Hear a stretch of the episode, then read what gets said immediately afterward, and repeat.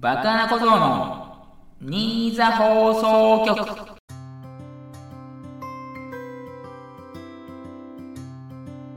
はいどうも、おはこんばんちは。2022年5月31日、第39回、バカな小僧の新座放送局をお送りしたいと思います。どうも、司会の竹爆です。どうぞよろしくお願いいたします。もう5月31日ということで、5月最後なんですね。これはね、ちょっと数字的にはね、中途半端なんですけど、1年12分の5がもう終了してるってことですね。えっ、と、12分の6ということになりますと、もう半分ですからね。まあ、あっという間でしたね。2022年もとかいう話になってくるんでしょうかね。えっ、と、ちょっとね、インフォメーション的なことになっちゃいますが、えっ、と、NBA バスケットボールは、えっ、と、ファイナルが6月3日から行われるますね。そしてね、日本ダービー、前回ね、私、フリートークのところでね、散々予想検討しましたが、えっ、と、外してしまいましたということですね。えっ、と、自分が本命にした馬は、えっ、と、田辺騎手のアスクビクターモアという馬だったんですけど、3着ということで、えー1着になった馬が、ドゥードゥースでしたっけ？ドゥードゥースという馬で、武豊騎手がダービー6勝目を挙げましたね。素晴らしいですね。武豊騎手は、多分50代だと思いますので、私より年上ということでね、ほんとすごいとしか言いようないですけどね、というところですね。あとは5月30日、昨日だったんですけど、えっと、YouTube チャンネルの方で第5回爆穴小僧を、じゃないや、爆穴麻雀大会というのを開催しまして、えーオンザロックさんという方が優勝しましたね。おめでとうございます。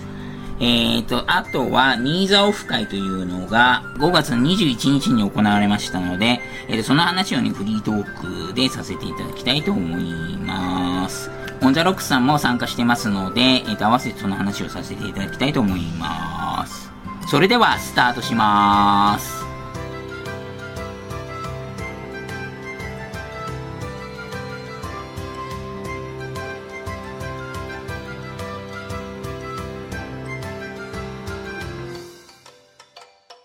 フリートークのコーナーです。えーと、先ほどもね、ちょろっと申し上げましたが、5月21日に行われた私主催の、えー、ニーザオフ会について話させていただきたいと思います。えー、経緯としましては、えー私がね、最近なんかなぜか、えーと、いろいろやりたい系な感じになってますので、えー最初は、えーと、バーサスニーザさんというところでね、えーと、フットサルを、やろうと思ったんですけど、さすがにね、私のね、えーと、影響力がちょっと少なくて、10人以上はね、集まることができなかったので、まあ、ついでにじゃあ飲み会だけでもいいですかねっていうことで言いましたところね、えーと、3名の方が集まってくださいましたので、えーと、飲み会をいたしました。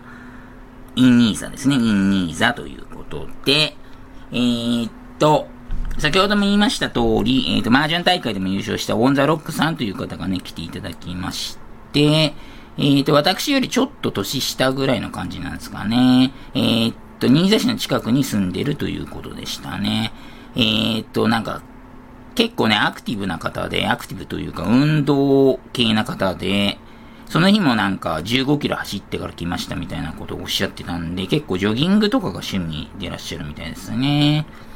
で、フルマラソンとかもしたことあるそうで、えーっと、3時間台の自己ベストタイムを持ってるそうですね。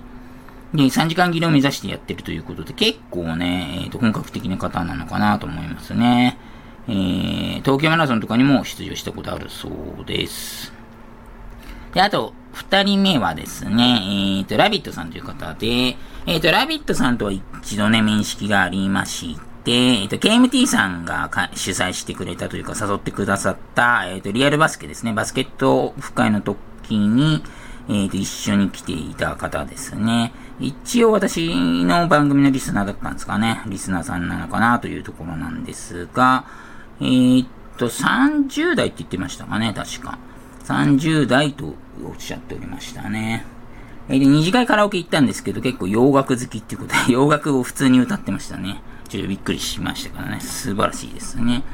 えー、で、多分バスケオフ会とかにも来る方なんで、結構運動好きなのかなというところでしたね。で、3人目は上野さんという方で、まあもちろん本名ではないんですが、えーで、ニコ生とかで放送されている方なんですよね。放送主の方で、結構ね、最初の、あの、会ったことない前のイメージだと、まあ、若いのはちょっと分かってたんですけど、なんかちょっと尖ってる系なのかと思ってたら結構腰低い方でびっくりしましたからね。えっ、ー、と、若々しい方だったですね。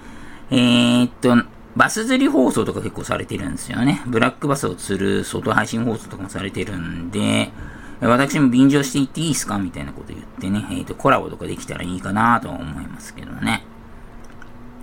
えっ、ー、と、最初のお二人は、新座市というか、その飲み屋の、飲み屋のって言ってもあれですけど、近くにいらっしゃ、住んでらっしゃるみたいだったんですけど、ワインさんに関してはちょっと遠くからだったということでね、2時間はちょっとね、不参加というところですね。まあ次の日の多分放送とかあったんでしょうね。というところでした。2時間はカラオケに行きまして、私はまあ歌下手ですけど、一生懸命頑張って歌ったと思いますと。そんな回もね、ちょっと行われましたというところですね。でお酒はね、なんかやっぱり私がね、えー、っと結構、太ってるっていうわけじゃないですけどね、えー、っと、体格が私いいので、多分一番私が飲んだんじゃないですか、お酒は。まあもともとね、お酒飲むのが結構好きで、まあ飲む相手がいないから、まああんまり飲んでないっていうだけですね、正直。なんか一人酒はなんかちょっと違う気がするんですよ。なんか喋るのも結構好きなんで、私は。だから友達がいないから飲んでないっていうだけっていうところがね、判明したとは思いますけどね。えー、で、現在はね、だからあとは、その、165センチのね、83キロということなんで、私ね、正直太ってますので、えっ、ー、と、元ね、運動をしてた人と運動部だったのでね、えっ、ー、と、オンザロックさんの影響を受けてですね、私も運動しようかななんて思っちゃったりしてますけどね。まあ、あくまでかななんでね、やるとは言っていないというところなんですけどね。すごい、そんな風にね、やっていければなと思いますけどね。ははははということでね。えー、参加してくれた方ね、本当ありがとうございました。まあ、次回はね、もうちょいね、都会に寄ってもいいかなと思うんですけどね、私がね、まあ、引きこもりでおなじみなんでね、第2回新座大会みたいなのもしかしたらね、あるかもしれないですね。で、結局新座なんじゃねえかっていうところになりそうですけどね。まあ、フットサルやるならいいですよね。あの、バーサス新座さんっていう、フットサル場結構、えー、っと、広いところみたいなんで、どうかなだから本当に私のね、その、なんつうのインフルエンサー力っていうわけじゃないですけどね、ちょっともうちょい上げてね、ほんと、10名以上集ま集まるようにね、できればなと思いますけどね。ということで、えっ、ー、と、新座オフ会の話をさせていただきました。超人類が初めて木星に着いたよ。着いた小菓子のガールズバーに着いちゃったよ。ルカちゃーんバカな小僧の新座放送局。新座市の秘密。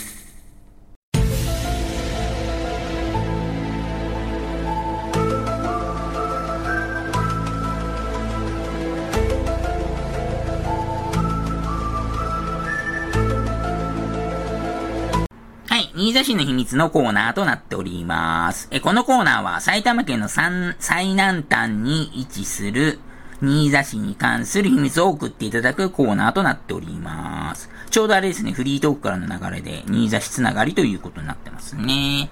それではメール行きましょう。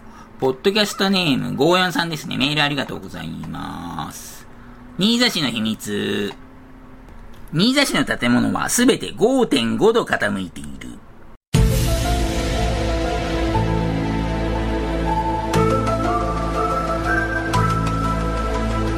ということでしたね。これあれなんですかね、5.5、5.5正方形みたいなのありましたね。まあ、5.5って結構いい響きですね。そのやつなのかなちょっと古いかもしれないですね。私の 持ってきた話題が。次行きます。ポッドキャストネーム、TK さんですね。えー、ネタ前の挨拶文ありますね。バクさんこんナンバーということでね。えー、TK さん最近あれみたいですね。渋川ナンバーというね、マージャンプロにちょっとだけね、ハマってるような気がしますけどね。はい。新座市の秘密。新座市に住むおばあちゃんはみんなマダムズというバスケチームに所属し活動している。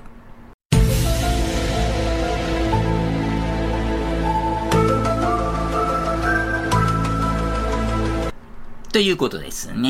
えっ、ー、と、これはね、私が、えっ、ー、と、YouTube でゲーム放送しているバスケクラブ物語というところにね、マダムズというね、相手チームがいまして、そこにね、おばあちゃんがいるんですよね。そこ、それと、私のね、祖母、95歳がね、あれ、バッチャだろっていう風にね、ネタもありましたので、結構よく見てくださってますね、私の YouTube 放送を。ありがとうございます。はい、続きまして、ポッドキャストネーム TK さんですね。メールありがとうございます。新座市の秘密。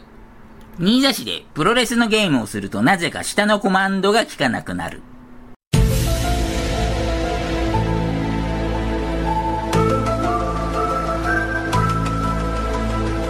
はい。えー、ネタ後のコメントありますね。バカなやってんなということでですね。これは多分ね、麻雀の多い頃なのかな。やってんなとかよく言ってますけどね。これも私のね、放送よく見てくださってますね。えー、っと、プロレスゲームでね、あんまり私シミュレーションゲーム以外はやらないんですけど、プロレスゲーム結構やるときあって、なんか下コマンドがね、入んなくて、下入んね、下入んねとか言って結構怒ってね、やらせていただいてますけどね。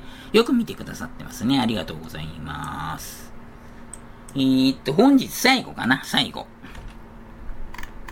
ポッドキャストネーム、アコワンさんですね。メールありがとうございます。新座市の秘密。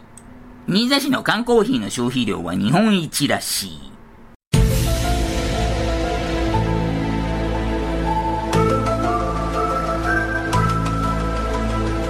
ありがとうございます。ネタ後のコメントありますね。第2回を、缶を何回も置く音が市内のごく一部の地域で聞こえるそうです。カンカンカンということですね。これもあれですね、私が放送中に結構缶コーヒーとかね、飲みながらやらせていただいてるんですが、ちょっとね、えっ、ー、と、たまに、ちょっとだけね、えっ、ー、と、怒ってるわけじゃないですけどね、強くね、置いちゃう時とかあるのかなと思って、自分でもね、結構放送見返してびっくりしました。意外とでかい音してるんですね。まあ、今後はね、気をつけたいと思いますのでね、ちょっと見捨てないでよろしくお願いします。はい。では、このコーナーはまだまだ募集しておりますので、どしどし応募ください。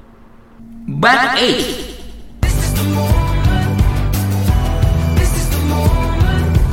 はい、バクイズのコーナーです。え、これは、えっ、ー、と、皆様、リスナー様が、えっー、クイズを出していただきまして、私が答えるというね、単純明快なコーナーとなっております。え、元はスポーツクイズ限定だったんですが、ジャンルフリーとなりましたので、私がね、まあ、全く知らなそうなものをね、ちょっとクイズにしても、ちょっと答えようがないので、まあ、これぐらいだったら知ってんじゃないのぐらいのね、ギリギリをね、つくようなね、ものを送っていただければなと思います。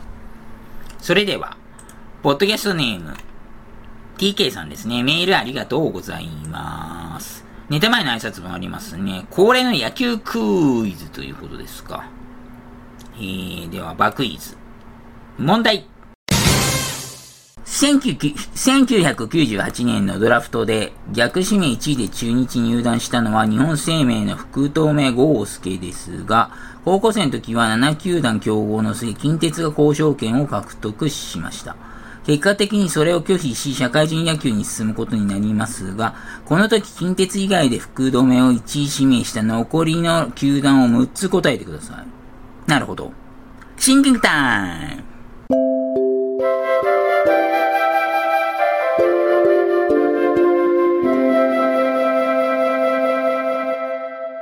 あー、6個近鉄以外の6個か。まあ、巨人が入ってますよね、確実に。巨人、どうすかね中日多分入ってないんですよね、確か。確か中日入ってないはずなんですよ。うーん、多分ですけど、ちょっとわかんないですよ、もう正直。この勘ですね、勘。多分そんな強くないところがね、入ってるんでしょうね、これきっと。近鉄以外の6球なんですよね。じゃあちょっと書きますか、じゃあ。書かないとちょっと私わかんない。多分ね、弱いとこばっかなんですよ、きっと。巨人、当時ね、当時の弱いところ。で、ヤクルトとか入ってそうじゃない？あ、でもヤクルト好きそうじゃないか。で、多分ロッテ入ってるよね、おそらく。ロッテと、あ、だパリーグ系が多いかもね。ロッテ、日ハム、西武とかいいかな、そうじゃない？西武、ヤクルト何かな西武、ヤクルトなさそう。広島かな？んじゃ、広島。広島、当時、大悟だっけ横浜なってたっけもう。あ、でも阪神行ってそうじゃない？の、阪神。あと何あったっけ？まあ、そもそもね、まず球団何やるかっていうの俺分かってないところありますけどね。オリックス、近鉄あったってことはオリックスもあったのかな？オリックスかな？じゃあ、オリックス。ヤクルトなさそうですね。じゃあ、ファイナルアンサーできます。もう知らないで勘ですね。え巨人、広島、阪神、ロッテ、日ハム、オリックス、ファイナルアンサーでお願いします。では、答え見ますか。結構ワクワクしますけどね。えー、ネタ後のコメントっていうか答えか。中日、巨人、日ハム、ロッテ、オリックス、ヤクルトということですね。中日ファンのバックさんなら簡単だったかなということでしたね。不正解でした。あ、中日入ってたんだっけ？あ、そうなんだ。そんな中日行きたかったの？福留って。まあ、巨人は入っていたのを覚えてますけど。日ハムロッテは合ってますしな。日ハムロッテオリックス合ってんじゃん。ヤクルト欲しいな。ヤクルトと、6個中4つあってましたね。部分点ください、部分点。まあ、不正解だけど部分点くださいよ。まあ、いや、次行きまーす。え、ポッドキャストネーム、もいもいさんですね。メールありがとうございます。バクイズということで、問題。NBA のメンフィス・グリズリーズに所属するジャモラント選手はドラフト指名された直後のインタビューで批判についてという質問に対して俺はネガティブなエナジーが好きだ。モチベーションになる。親父が最初のヘイダ、ヘイターだったから、実の父親のヘイトを受け続、受け止め続けてきた俺にとっては、他人のヘイトはヘでもないと語ったのは有名な話ですが、有名なんだ。では、そんなタフラブな父親、ティーモラントが、ジャが新人王を獲得した時に送ったメッセージは次のうちどれでしょう？この前振りがあってのですね。1、お前がすごいんじゃない、ザイオンがヘボかったんだ。2、え、新人王 MVP じゃないの？笑い。3、どうでもいいよ。4、よくやった。お前はまだクソだけどな。では行きましょう。シンキングタイム。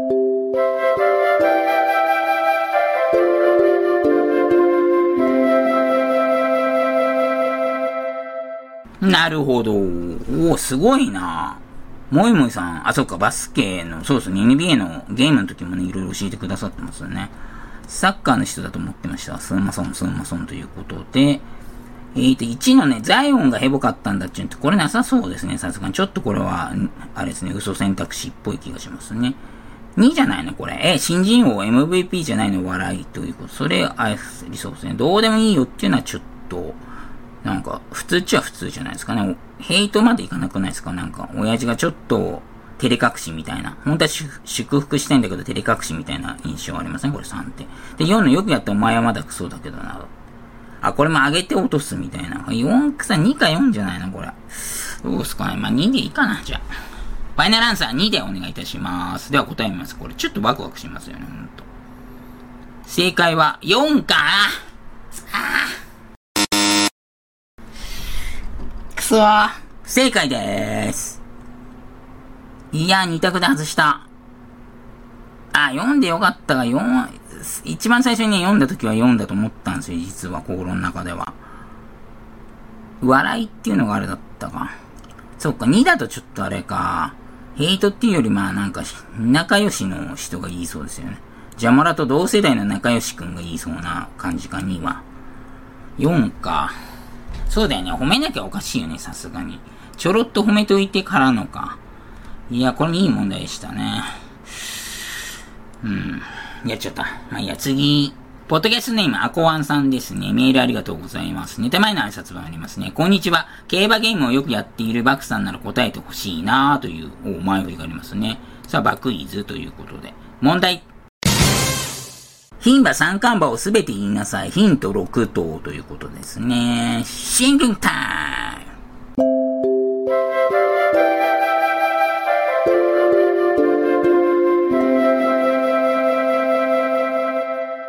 はい。これはな、あれなの？栗富士も入んの栗富士も。栗富士も入んの栗富士も。そこがちょっと気になりますが、そんないたっけ ?6 頭もいるんでしたっけ？今。あ、そっか、最近牝馬強いから、いい牝馬出まくってるんでしたっけ？まあ、栗富士ちょっと入るかわかんないんで、一旦置いといて、これ書かないとわかんない。かっこ栗富士って書いといて、まあ、まず最初は、まあ、メジロラモーヌだよね。メジロラモーヌ。これはまあ確実。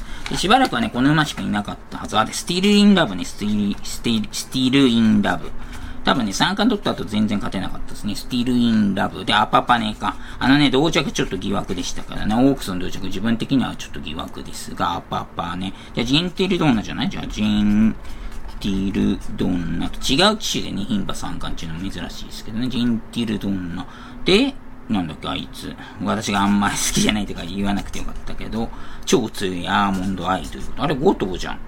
あれ、あと1頭間誰かいましたっけ？ジンティルドンナとアーモンドアイの間って1頭いたっけ？なんかいた気がするよ。でも、ブエナビスタ違うでしょ？だって三冠じゃないし、シーザリも違うし、間いないね。で、間がスカレットと僕も当然違うし。あれ、間なんか1頭いるっぽくない？ジンティルドーナとアーモンドアイの間って1頭いましたっけ？なんか。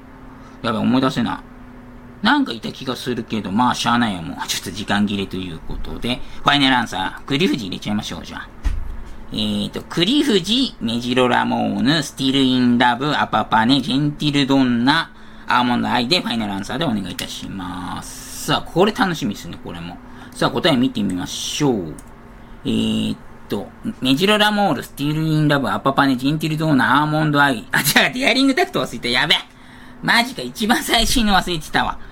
いや、松山、デアリングタクトなんで俺クリフジにこだわったんだわ。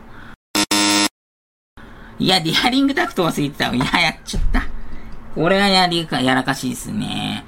これはもう競馬好きに名乗れませんね、私、もはや。引退するしかないですね、これ。某芸人みたいに引退とか言って。どうせやんでしょっていうやつですけどね。はい。ありがとうございます。これもいい問題でしたね。6等もいいんだ、今。いや、デアリングタクトも最近見てないんでバラバラでしたね、私が。間いると思って最後だった。そこまでちょっと考えを及ばずというところで。では次行きます。ポッドキャストネームトトさんですね。メールありがとうございます。2手前の挨拶文。先週末はオフ会日本ダービーと盛りだくさんでしたね。そんな競馬から、競馬を絡めた馬クイズですということですね。えー、では問題。坂道ラジオの配信中に、菅原さつきさんが2005年生まれということで、2005年生まれということで話題にしてましたが、ズバリ2005年の日本ダービーを勝った馬は何ということで。なるほど。シンキングタイム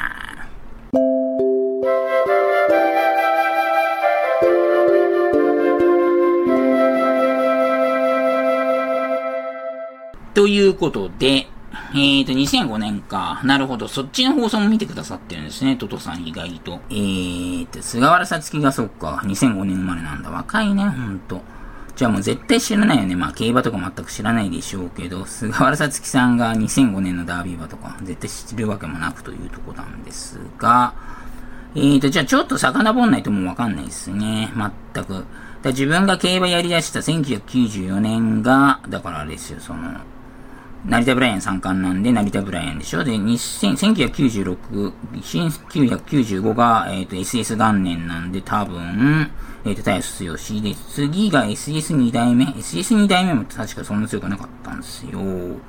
そんな強くなく、富士奇跡とか言ったせいで、あ、それ世代、初代か。あれ ?SS2 世代目ってど、なんだっけ？それすら飛んじゃった。あ、それがバブルとか、バブルガムヘロとかダンスインザダークだっけ？じゃあ、フサイチコンコールドなのかな？まあいや、とりあえず1990。1997が多分サニー・ブライアンなんですよ。SS 不作だったんですよね、あの時は。SS3 年目で、ブライアンズタイム1、2とかだったんで、えーと、サニー・ブライアン1997、1998が多分スペシャルウィーク、SS 復権、1999、いや、その後だ、そこは一番やってたはずなんですけどね。あれ、スペシャルウィークの後ってなんだっけ？で、竹豊が初めて勝った後、勝ったらなんか毎年こっから10年勝つんじゃねえのとか言ってたんで、多分竹豊のはずなんですよね、1999年。とか言ってたらますます遠くなっちゃった。でもこっから戻ったらもっと俺わかんないわ。2022から戻ったらもっとわかんない。2005年っすか ?2005 年。あれ俺、この前確かチェックしたはずなんですよね。あれでも18年前って言ってませんでしたっけ？ワンオンリー。そんな前のわけないですよね。そんな前のわけなかったっちゅう。それ一番私やってない時じゃないですか。まあ何歳かちょっと考えましょう。何歳か。自分が何歳かちょっと考えましょう。2004年、2005年ですよね。ということで、17年前なんで、えっ、ー、と、27か。ちょうどあれですね、じゃあ。うん、ちょうどな感じの時か。何この全然は。ああ、あれじゃないの？じゃあ、ウォッカじゃないの？これ。クイズにするぐらいだから。そうだよ、ウォッカだよ、多分、牝馬がかかった。ウォッカ。ファイナルアンサーでもお願いします。急に思いついた。あ、これ当たんじゃん、もしかして。ディープインパクトか。ち2005年ディープインパクトじゃん。あれ2004じゃなかったっけ？やべえ、これもやばい。やばいことになった。答えはディープインパクトか小竹豊でした。2005年なんてこの前なんですね、と。これもやらかしましたね。これも競馬好き本当に言っちゃいけないですね。某芸人で引退しますと。言ってますね。次の週でね。多分来週まで引退しますってやつですね。よくある。それでいきますか。さあ、すべての分野で外してしまいました私ですが、えー、っと、クイズどんどんお送りください。うらやましいじゃねえかよ。いいよな。パンシリーズの女子アナと結婚できるなんてよ。そりゃ違うウィングスパンも伸べるよな。新座放送局は渡辺裕太選手を応援しております。結婚おめでとうございます。バカな小僧の新座放送局。